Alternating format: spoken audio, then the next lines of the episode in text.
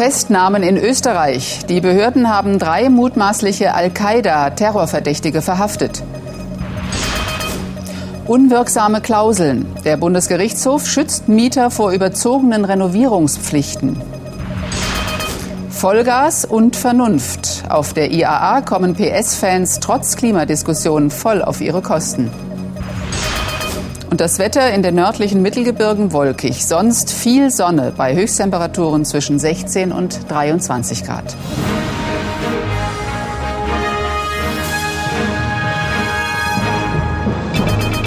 Die Nachrichten des Tages, heute mit Petra Gerster.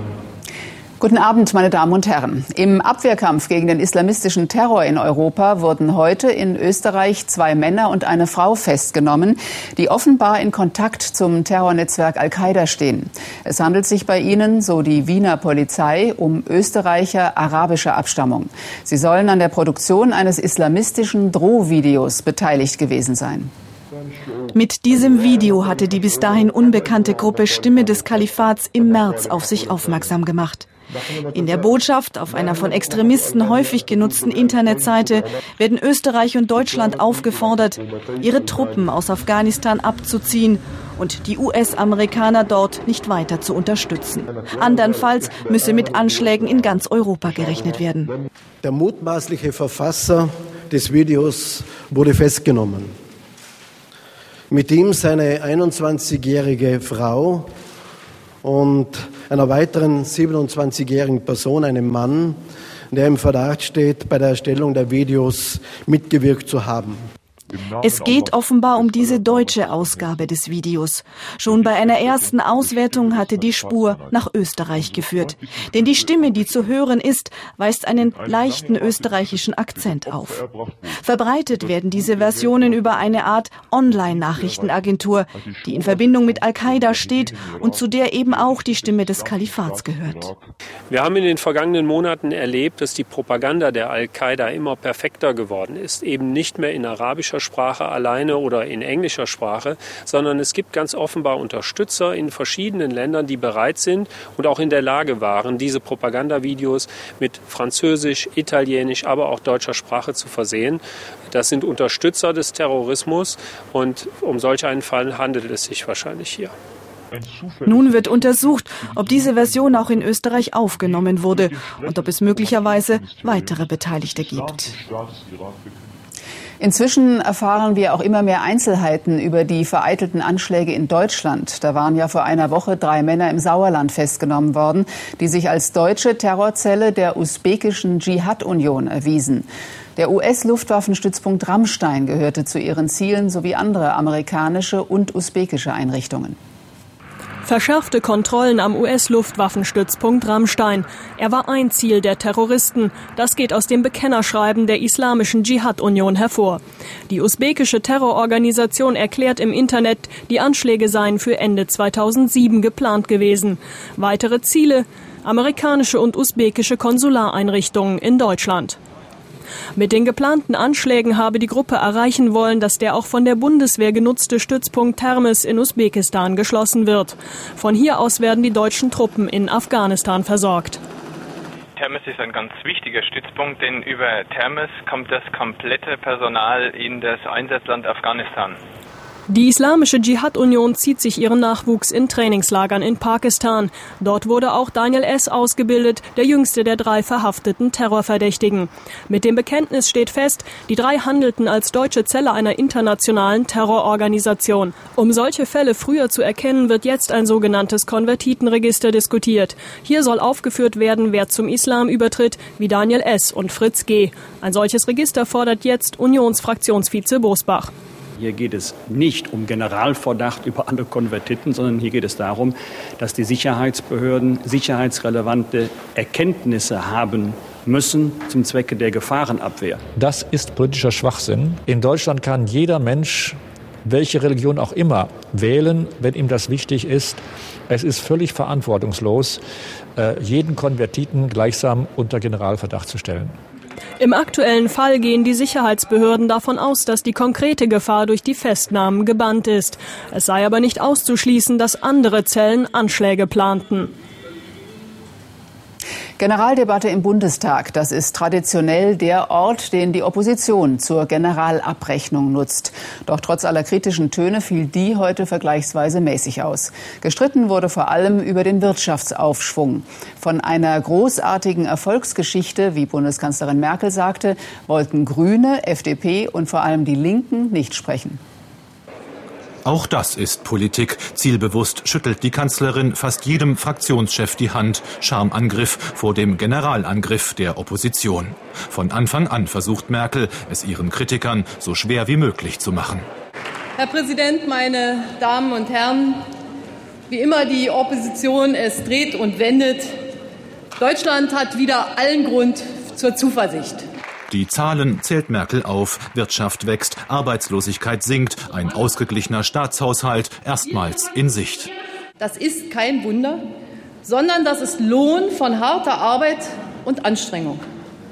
Lohn der mit der Agenda 2010 eingeleiteten Reformen und Lohn der Reformen dieser Bundesregierung. Sie sagen, der Aufschwung kommt bei allen an. Ich sage, wenn ich mir die Zahlen anschaue der Bundesagentur für Arbeit, bei den Dauerarbeitslosen kommt der Aufschwung noch nicht an. Eine vierköpfige Familie wird in Deutschland im Durchschnitt in diesem Jahr um 1400 Euro mehr belastet als im Jahr zuvor. Und deswegen ist es nicht verwunderlich, dass die Mehrheit der Deutschen das Gefühl hat, der Aufschwung geht an uns vorbei. Es war kein grundsätzlicher Verriss, die Opposition maßvoll, fast milde, Lob sogar für Merkels Außenpolitik. Einzig die Linkspartei braust auf, übt heftige Kritik, besonders am Afghanistan-Einsatz der Bundeswehr. Es ist ja richtig, dass das ein oder andere von den Soldaten dort positiv auf den Weg gebracht worden ist. Wer wollte dies bestreiten? Aber für meine Fraktion ist es nicht hinnehmbar, dass auf der Grundlage von Fotos der Tornados Menschen, unschuldige Menschen umgebracht werden. Herr Kollege Laffrindin, wer Soldatinnen und Soldaten der Bundeswehr mit Terroristen gleichstellt, versündigt sie gegenüber dem, was die dort in Afghanistan tun. Die sollten sich schämen. Insgesamt diesmal brave Kritik. Am Wirtschaftsaufschwung lässt sich wenig tadeln. Die Kanzlerin und ihr Finanzminister im Glück. Im Streit über die Pendlerpauschale haben sich Bund und Länder darauf geeinigt, dass alle Einkommensteuerbescheide ab 2007 für vorläufig erklärt werden. Außerdem können Steuerpflichtige nun doch auf ihrer Lohnsteuerkarte einen Freibetrag ab dem ersten Kilometer eintragen lassen. Sie müssten aber mit einer Nachforderung rechnen. Dann nämlich, wenn das Bundesverfassungsgericht die Neuregelung bestätigt, wonach die Pauschale für die ersten 20 Kilometer entfällt. In Russland hat Präsident Putin den bisherigen Regierungschef Radkov entlassen und den Finanzexperten Subkov als Nachfolger vorgeschlagen. Grund seien die bevorstehenden Parlaments- und Präsidentschaftswahlen. Die Regierung müsse so aufgestellt sein, dass sie das Land am besten für die Zeit nach den Wahlen vorbereiten könne, sagte Putin. Eine weitere überraschende Nachricht hatte es wenige Stunden zuvor gegeben. Ein Tag, der nicht nur in Russland für Aufregung sorgte. Im russischen Fernsehen wird der Test der stärksten Bombe der Welt angekündigt. Von einem geheimen Flughafen aus startet diese Tupolev 160. An Bord Russlands neueste Bombe, eine Vakuumbombe. Sehen Sie nun die Wirkung, sagt der Reporter. Was folgt, ist eine gewaltige Explosion. Es gibt zurzeit auf der ganzen Welt keine vergleichbare Bombe, die derart effektiv ist und derartige Möglichkeiten bietet. Es folgen Aufnahmen von zerstörten Gebäuden, verursacht durch die enorme Druckwelle und die unglaubliche Hitze. Alles, was lebt, verdunstet einfach, sagt der Reporter. Moskau lässt seine Muskeln spielen, nicht mehr nur wirtschaftlich, sondern auch militärisch. Die zweite Bombe explodiert im übertragenen Sinn am Mittag. Bei einem Treffen im Kreml gibt Premierminister Michael Fradkov den Rücktritt der kompletten russischen Regierung bekannt. Wichtige politische Entscheidungen stünden an. Gemeint sind die Wahlen eines neuen Parlaments und vor allem des neuen Präsidenten. Dafür solle Kremlherr Putin volle Handlungsfreiheit haben. Der Rücktritt der russischen Regierung, ein strategischer Schachzug des Kreml. Überraschend zwar, aber geplant sichergestellt werden soll, dass die Politik Präsident Putins auch unter einem neuen Kreml-Chef fortgesetzt wird. Eine dritte Amtszeit in Folge, so viel ist inzwischen sicher, wird es für Präsident Putin nicht geben. Muskelspiele und eiskalte Strategien. Sowohl außen als auch innenpolitisch fühlt sich Moskau souverän und unangreifbar. Auch in Japan gibt es einen Regierungswechsel. Nach nur einem Jahr im Amt hat Ministerpräsident Abe seinen Rücktritt erklärt. Damit zieht er die Konsequenzen aus der jüngsten Wahlniederlage seiner Partei. Abe erklärte, ihm fehle die Unterstützung und das Vertrauen des Volkes, um seine Politik weiter voranzutreiben. In der Vergangenheit hatte er stark an Beliebtheit verloren, weil es unter seiner Führung zu einer Reihe von Skandalen kam. Und jetzt haben wir weitere Meldungen des Tages, kurz gefasst im Überblick. Schweres Erdbeben in Indonesien. Dabei kamen mindestens zwei Menschen ums Leben. Dutzende wurden in einstürzenden Häusern verletzt. Strom- und Telefonnetze fielen aus. Das Epizentrum lag vor der Insel Sumatra. Die Erdstöße mit einer Stärke bis 8,2 auf der Richterskala waren auch in der Hauptstadt Jakarta zu spüren. Eine Tsunami-Warnung wurde wieder aufgehoben. Neuer Fall von Maul- und Klauenseuche. Zum zweiten Mal innerhalb weniger Wochen ist auf einem Bauernhof in Südengland die hoch ansteckende Tierseuche ausgebrochen. Die Behörden richteten eine Sperrzone ein. Die Tiere müssen notgeschlachtet werden.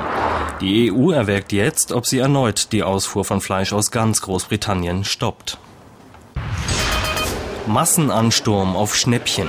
Bei der Eröffnung eines Elektronikmarktes am Berliner Alexanderplatz sind mehrere Menschen leicht verletzt worden. Als gut 5000 Kunden um Mitternacht in den Markt drängten, gingen Scheiben zu Bruch. Die Polizei musste den Markt vorübergehend schließen lassen. Anlass für den Riesenandrang waren zahlreiche Sonderangebote. Wer umzieht, kann sich oft nicht nur auf die neuen vier Wände freuen. Häufig müssen Mieter vor ihrem Auszug auch noch die alte Wohnung renovieren. So will es in vielen Fällen der Mietvertrag. Aber nicht immer sind solche Klauseln zur Renovierungspflicht zulässig. Das entschied heute der Bundesgerichtshof und hat Mietern damit erneut den Rücken gestärkt. Er hat Streit mit seinem Vermieter, fühlt sich durch dessen Mietvertrag erheblich benachteiligt. Ganz besonders geht es um die Renovierungsklausel beim Auszug, nicht, wo dort die Rede davon war, dass die Wohnung in einem fachgerechten Zustand äh, zu renovieren ist und auch der Teppich in fachmännischer Weise zu reinigen ist. In den Formularmietvertrag hatte der Vermieter folgende Klausel eingefügt. Bei Auszug ist die Wohnung fachgerecht renoviert zurückzugeben. Unklar bleibt bei dieser Klausel, ob selbst eine Wohnung, die tiptop in Ordnung ist, trotzdem beim Auszug komplett renoviert werden muss. Die Klausel enthält keine Einschränkung für den Fall, dass die Wohnung beim Auszug nicht renovierungsbedürftig ist. Und folglich kann man sie so verstehen, dass der Mieter auch in diesem Fall renovieren muss. Und wenn, das so, wenn sie so zu verstehen ist, dann ist sie unwirksam. Renovierungsklauseln für den Auszug, so jetzt der BGH, seien natürlich grundsätzlich zulässig, aber doch nur soweit Schönheitsreparaturen tatsächlich erforderlich seien. Wenn der Vermieter allerdings eine Komplettrenovierung vorschreibe unabhängig vom Zustand der Wohnung, dann benachteilige das den Mieter in unzumutbarer Weise. Starre Renovierungsklauseln sind unzulässig, das hat der BGH früher bereits klargestellt, als er strikte Renovierungsfristen alle vier, fünf Jahre untersagte. Das machen die Richter auch jetzt wieder deutlich, wenn sie die pauschale Verpflichtung zur Endrenovierung unterbinden. Ist die Renovierungsklausel ungültig, dann heißt das für den Vermieter, tapezieren und streichen ist allein seine Sache. Alles rund um das Gerichtsurteil und mehr über Ihre Rechte als Mieter finden Sie auch auf unseren Internetseiten unter heute.de. Weniger Kohlendioxid, ja, aber allein durch bessere Technik seien die angestrebten Grenzwerte nicht zu erreichen. Das sagen heute die europäischen Autohersteller auf der IAA in Frankfurt. Es müsse zusätzlich neue Verkehrsgesetze und verstärkt alternative Kraftstoffe geben. Bei so manchem Sportwagen werden potenzielle Käufer aber nach wie vor kaum über Verbrauch oder Schadstoffe nachdenken. Trotz der alles beherrschenden Klimaschutzdiskussion auch die Fans von PS und Design werden bedient. Die IAA zelebriert mal wieder die ganz große Autoshow. Dieser 650 PS Motor steckt im Lamborghini Revonton, eines der teuersten Geschosse unter den IAA-Scheinwerfern. Eine Million Euro für ein Auto. Die Kundschaft wartet schon. Es sind fast alles Unternehmer, fast nur Männer. Unser größter Markt sind die USA mit 40 Prozent, gefolgt von Deutschland. Ein Sportwagen bläst um die 300 Gramm CO2 je Kilometer in die Atmosphäre. Die Hersteller schauen mit Argwohn auf die Brüsseler Klimaschutzdebatte. Sie fordern für ihre Produkte einen eigenen Grenzwert und zeigen gemeinsam mit der gesamten europäischen Autoindustrie Flagge. Die Botschaft Abgasreduzierung ja, aber bitte eine gerechte Lastenverteilung. Wir müssen die Anstrengungen der Autoindustrie kombinieren, mit der Treibstoffindustrie ebenso wie mit der Verkehrspolitik, die die Infrastruktur verbessern muss, und wir brauchen eine einheitliche CO2-Verbrauchssteuer. Der Streit zwischen Autoindustrie und Brüssel geht also weiter. Bei allem demonstrativ gezeigtem Selbstbewusstsein fährt die Branche durch unsichere Zeiten, denn die politischen Rahmenbedingungen für die Zukunft fehlen noch. Welche Antriebssysteme werden sich durchsetzen? Das Thema Hybrid und Co. ist sogar in der traditionsbewussten Premium-Klasse angekommen. Wir denken über diese Themen nach und irgendwann wird natürlich auch in diese Fahrzeuge weitere neue Technologien einfließen. Auf der Suche nach dem Weg in die Autozukunft. Kreativität ist gefragt wie wohl noch nie. Die Lottozahlen. Sie lauten 1, 28, 31, 36, 38, 49. Zusatzzahl 47 und die Superzahl die 6. Die Gewinnzahl im Spiel 77 6, 6, 4, 3, 8, 0, 6. Und die Super 6 9, 5, 0, 4, 4, 1. Alle Angaben wie immer ohne Gewähr. Nachlesen können Sie alle Zahlen im ZDF-Text auf Seite 557. Die frohe Kunde von der Wetterfront, die nächsten Tage werden sonnig. Das verspricht uns gleich Gunter Tiersch. Im Heute-Journal mit Marietta Slomka die umstrittenen ersten 20 Kilometer Bremsmanöver bei der Pendlerpauschale. Das war's von uns. Wir wünschen Ihnen einen schönen Abend. Bis morgen.